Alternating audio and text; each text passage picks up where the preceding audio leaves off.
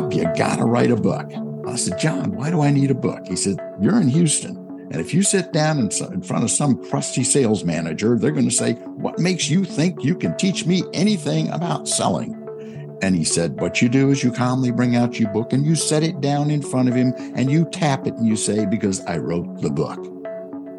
Welcome to Forward with NACCE, Inspiring Entrepreneurial Action, a podcast that shares the stories of everyday entrepreneurs, entrepreneurial leaders, and the communities that support us.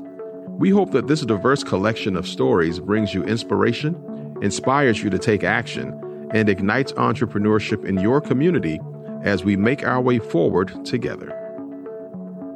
Welcome to this episode of Forward with NACCE. I'm Rebecca Corbin, President and CEO of the National Association for Community College Entrepreneurship. So we have a number of special guests this month, and I'm, I'm really excited um, for the visitor that we have in today's studio. Uh, I met uh, Robert uh, DeGroot, who goes by the name of Bob, um, at a Cary Chamber event uh, with his wife, and he just has such a fascinating story to tell. So I'm going to begin the episode with Bob inviting you just to um, share a little bit about yourself. I, there's so much to your background, but maybe start with what brought you into the career that you have today.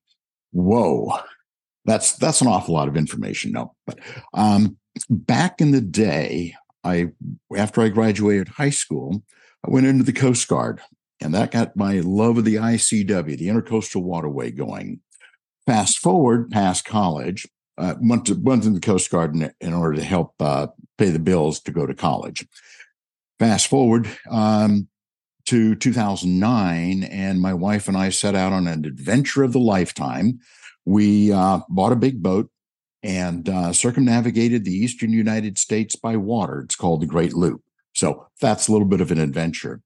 Back in the school days, uh, my background's in psychology, school psychologist, uh, doctorate in clinical hypnotherapy. Uh, been trained in a lot of different esoteric um, types of skills, uh, just exploring life. Bringing up to today, I'm pretty much a serial entrepreneur. In order to help support myself through college, I'd start a business, run the business, sell the business, enjoy the summer, go off and do something else. I was vice president of the student body, and we got paid for that. And then I became an assistant instructor of psychology at Texas State University, and I got paid for that.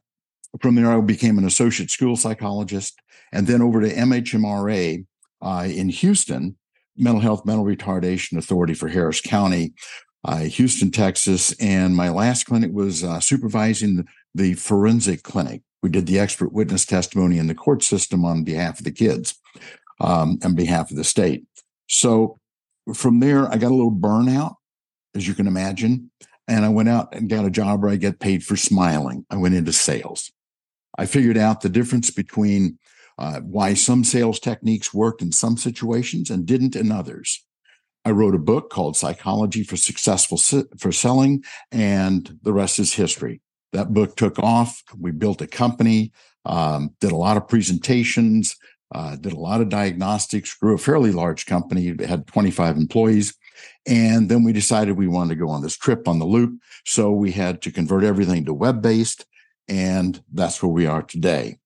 And that's where the journey is. And I, I love that theme that we're talking about exploration because your background is intriguing um, you know thinking about psychology and i know a lot of successful business people um, in fact we have our vice president of strategic engagement has um, a degree in, in psychology and went on to really look at um, education and business uh, as his his focus. But a lot of the work we do here at NACCE focuses on entrepreneurial mindset, which sometimes people think about that in terms of a growth mindset, you know, uh, characteristics of being able to pivot. A lot of the things that really, Bob, you mentioned about in your background, you, you didn't get stuck into one career path. Um, you were constantly reinventing uh, yourself. So maybe share with us a little bit about um, maybe the psychology even of your own mind. Um, how did you get yourself kind of geared up to know that you were going to be on sort of an unusual path. I'm, I'm thinking of our guest that we had earlier in the month. She's talking a lot about resiliency as a business owner and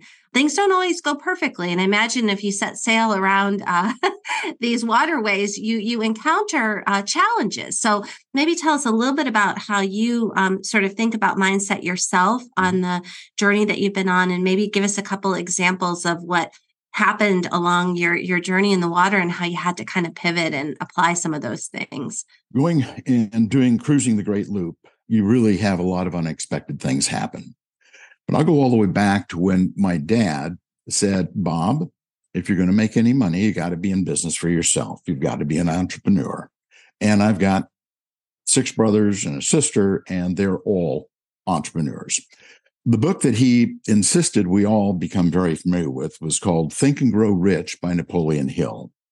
And you read it, we've read it, I've read it about 10 times. More presidents of the United States claim that is their book, rock solid book that they re- return to every time they need a little inspiration. But Napoleon Hill said something very important to me. He said, when goal setting, don't worry about not having all the resources you need once you're clear on what you want, they'll they'll present themselves as you need it along the journey. Well, when we're out on the Great Loop, there's no way to plan for everything you need. You get as prepared as you can, but there are always surprises that come up. So in business, the same thing. What I learned in business was you have to differentiate yourself. You really, really, really have to do the research you have to take a look at your competitors and say, okay, so where are they strong? Where are my competitors strong? Because that's where you're going to get your objections from. So you have to be able to neutralize those.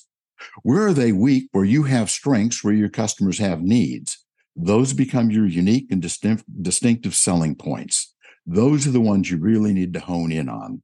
Those are the ones where you take and you do a little research project. You know, get on LinkedIn and they've got the survey forms there. You can ask a new question every day. Ask questions that are symptoms of why somebody would need what you have to sell.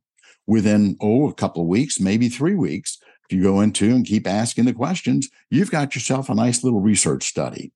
Next step is to go out and start presenting that information.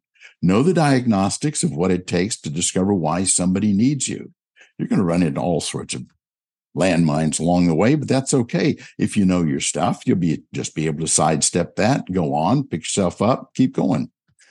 The one thing I would recommend to every single entrepreneur out there in this differentiation business is to write a book. Write a book. it doesn't have to be a big book. 120 pages is what you need on a six by nine. That gives you a spine because you have to have a spine. Uh, you can go to Ingram Spark and and it doesn't cost you anything, and all of a sudden, bang, you've got a print on demand book that gets you in the Ingram catalog. And you want to be in the Ingram catalog because every bookstore in the world orders books through the Ingram catalog.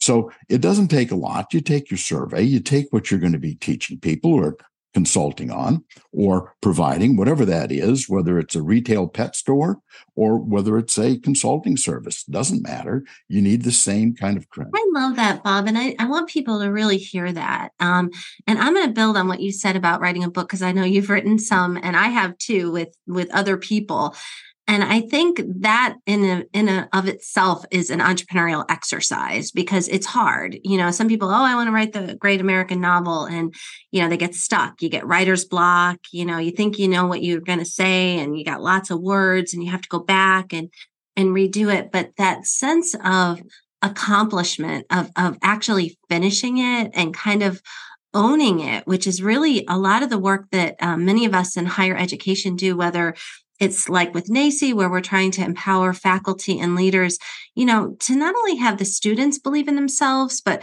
for you to believe in yourself so that it's part of your brand, it's part of your differentiation. Because, you know, if you ask in a room, I was in a, a, a conference recently that we held out in Nashville, and one person asked, because we had an author's corner, how many people in this room, there are 440 people there, would like to write a book? I, I guess 80% of the room raised their hand. And then the second question was, how many of you have actually written a book? And then all these hands go down. So I, am really happy that you pointed that out. And, and even not only writing books, but going back to books. Um, you mentioned Napoleon Hill's book. I have read Good to Great countless times. I still have it on my shelf because I, I, come back and I look at that because it just resonated with me. It was easy mm-hmm. to remember. And I think a lot of us are good. We're we are good at our jobs. We're good at serving our community. But how can we kind of you know broach the divide and, and become really great be, become really really knowledgeable great people? So i'm going to throw that question to you bob because you've had so many life experiences. How how do you think how does one you know kind of move from the good space to the great space? That is a very good question. I think the for me it's i'm somewhat of a perfectionist perfectionist in some areas um, but I believe that if you just start doing, just get out and doing, it's like writing the book. don't have time to write the book. Who's got time to write the book? My wife and I wrote our books at the same time in 1987. And we did that, the first book, uh, Psychology for Successful Selling, and hers was critical care nursing skills. And she worked, you know, the, the 770 shifts, and, and uh, we had 10 minutes here, 15 minutes there and you take those 10 minutes and those 15 minutes and you become productive. You go good to great when you do the most productive thing possible every moment of the day. Do the most productive thing possible every moment of the day. Now, that'll drive you crazy too for a while. You do have to have some downtime. but for me, every 10, 15 minutes, I'd be waiting for a customer. I'd have my notepad there and I'd be jotting my notes. I would be taking um, checklists that I've written before to help me do something, and I would be incorporating that into the book. So for me, that goal was get that book that changes who I am in front of my audience. My mentor, John Wolf, wrote a book, Sell Like an Ace and Live Like a King. And he said, Bob, you got to write a book. I said, John, why do I need a book? He said, You're in Houston. And if you sit down in, in front of some crusty sales manager, they're going to say, What makes you think you can teach me anything about selling? And he said, What you do is you calmly bring out your book and you set it down in front of him and you tap it and you say, Because I wrote the book. you literally wrote the book. I I love that. I, and and you own it and you kind of own the space and not sort of a boastful arrogant way but in a in an authentic way um, and i i think one of the things to build on what you were talking about too that i think is important is for each of us to know ourselves and and and you know even sort of your your your biological the way that you um, process information when you're the best in sort of thinking through solutions. And i know for me personally a lot of times that time is early in the morning. That's where my insight comes to me. So i always leave some paper right on my bedside so that if i'm grappling with something it could be like a tremendous opportunity. Like i had somebody invite me to go to dubai but i had to go in january. And i know i have other things i have to do and i was kind of struggling with it. And I thought, oh, maybe this is just like a once in a lifetime opportunity, but I'm not sure. Woke up this morning and I thought, I don't have to go in January of 2024. What if I go in January of 2025? Then it gives me 15 months yes. to do that. I could never have come up with that solution last night at 10 o'clock when I'm finishing up you know, getting everything ready for the next day. So tell me a little bit, because I imagine uh, going on your your travels uh, through the water. How do you advise people? Maybe um, tapping into your um, psychology background. How do you get people to better understand themselves, and and when can they be the most productive? Because I'm imagining not everybody is like you, can work ten minutes here, fifteen minutes here. The I'm like you. I have my tablets and. Um, there, there's one right next to my bed. And it, something that most people have learned very early on if you pose yourself the question before you go to sleep, then just forget about it. In your sleep, the results, the answer will come to you at some time, two o'clock in the morning, five o'clock in the morning, or just as you wake up, write it down. That seems to be the biggest hangup most people have is that, well, I don't want a tablet next to my bed. Do it if you're going to be an entrepreneur, if you're going to be problem solving and dealing with a lot of different issues, the thing that makes the difference is to do this. The second thing I would really strongly recommend people learn how to do is to meditate. Meditating, yeah. taking 15 minutes and just do some deep breathing exercises. Uh, you don't have to learn any formal meditation system, but if you can just close your eyes for 15 minutes and just imagine and visualize your day, that will help you be at a top of the game kind of mental uh, status as you begin your game, as you begin the day. But that taking that deep breath and getting things ready uh, makes all the difference in the world. Just a deep in and then out, and then focus on what you want. Imagine what you want and find the supporting evidence of what you want, and then go after it. Everything else, the resources you need will come out of the woodwork. Not a problem. But for me, that is probably the most important thing uh, any entrepreneur can learn to do because I got to tell you, by the end of the day, it's cocktail hour and it's just too much for too many people and they're too frazzed and they work till 10 o'clock in the evening and they're missing out one of the most important thing that an entrepreneur has to do and that is to be ahead of the mental game. You don't want to miss out on enjoying your life right? And i think about that you know my children are now young adults and i i think about when they were little and i i just wanted to do everything right and and i was like oh i didn't want to miss one beat and i have really no regrets in life but if i have one tiny one I would have enjoyed every moment and I wouldn't have worried about all of the things. It's basically everything that you said.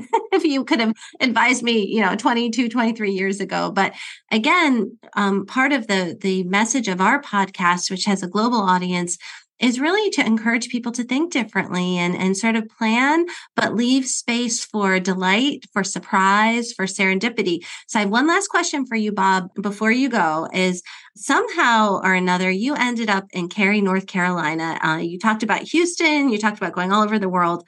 How did you end up here? What what what led you to this community, this beautiful community that we love? We lived in Houston and then we made a list of criteria being boaters and said, where is it we want to live next? And it's not permanent, but where do we want to go next? And next for us was, well, we want the warmth. We like the water. We want, so we made a list of criteria, just like when we buy our boats. We just make a list of criteria. What is it you can't live without? Those are the deal killers. And what do you can you negotiate on? And what can we add later? So we did that. We wound up in Cape Coral, Florida. Now, that's important in 2015 because 2009, Hurricane Ike set our boat up in the parking lot and had to rebuild it before we could go on the loop. In 2017, we had Hurricane uh, Irma, and then in 2019, we had, or 2020, we had Hurricane Ian. On the loop, we had Hurricane Ida that we lived through on anchor. Okay, this is building now. We've been in the eyes of uh, four eye storms named uh, beginning with I. We've been through the eye of seven hurricanes, and we just said, okay, that's enough. That's enough. A hurricane, uh, let's say a tornado, EF4, has 150 mile an hour winds for three seconds. That's an EF4 tornado. We sat in our condo tower with 155 mile an hour winds for three hours in the eye wall pushing against us. Watch the boats come up, turn over in the marina. We said, okay, let's go inland. So we made another list of criteria of where we're going to go. This is Kimba's decade, where she gets to, she loved the four seasons. So we're going to get four seasons here of dusting of snow.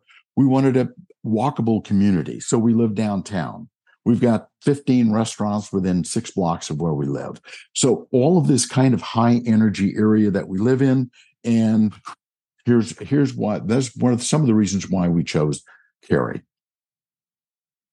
That is fantastic. And um, one of the things I would just add on to that is the Cary Chamber of Commerce. I've just been so delighted um, to, you know, benefit um, as as a as an organizational leader, but also as a community mm-hmm. member uh, from the good work that they do. And that's how I met yeah. you, and I met your your wonderful wife. So I want to thank you for spending the time with us today. I'm going to encourage people to get online and connect with you on LinkedIn. Your information will be on our um, podcast write up, and um, I just thank you for sharing your story. I can't wait to see where you go next. But um, I appreciate you and, and thank you for sharing with us this morning.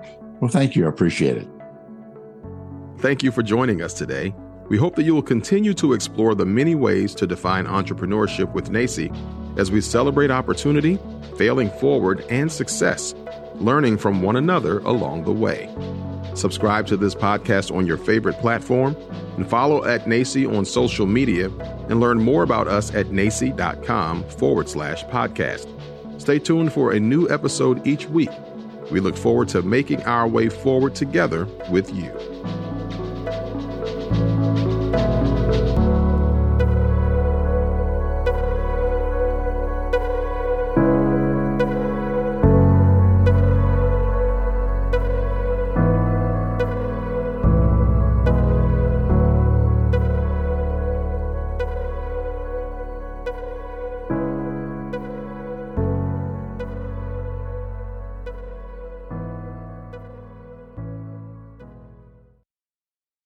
Have you heard the exciting news?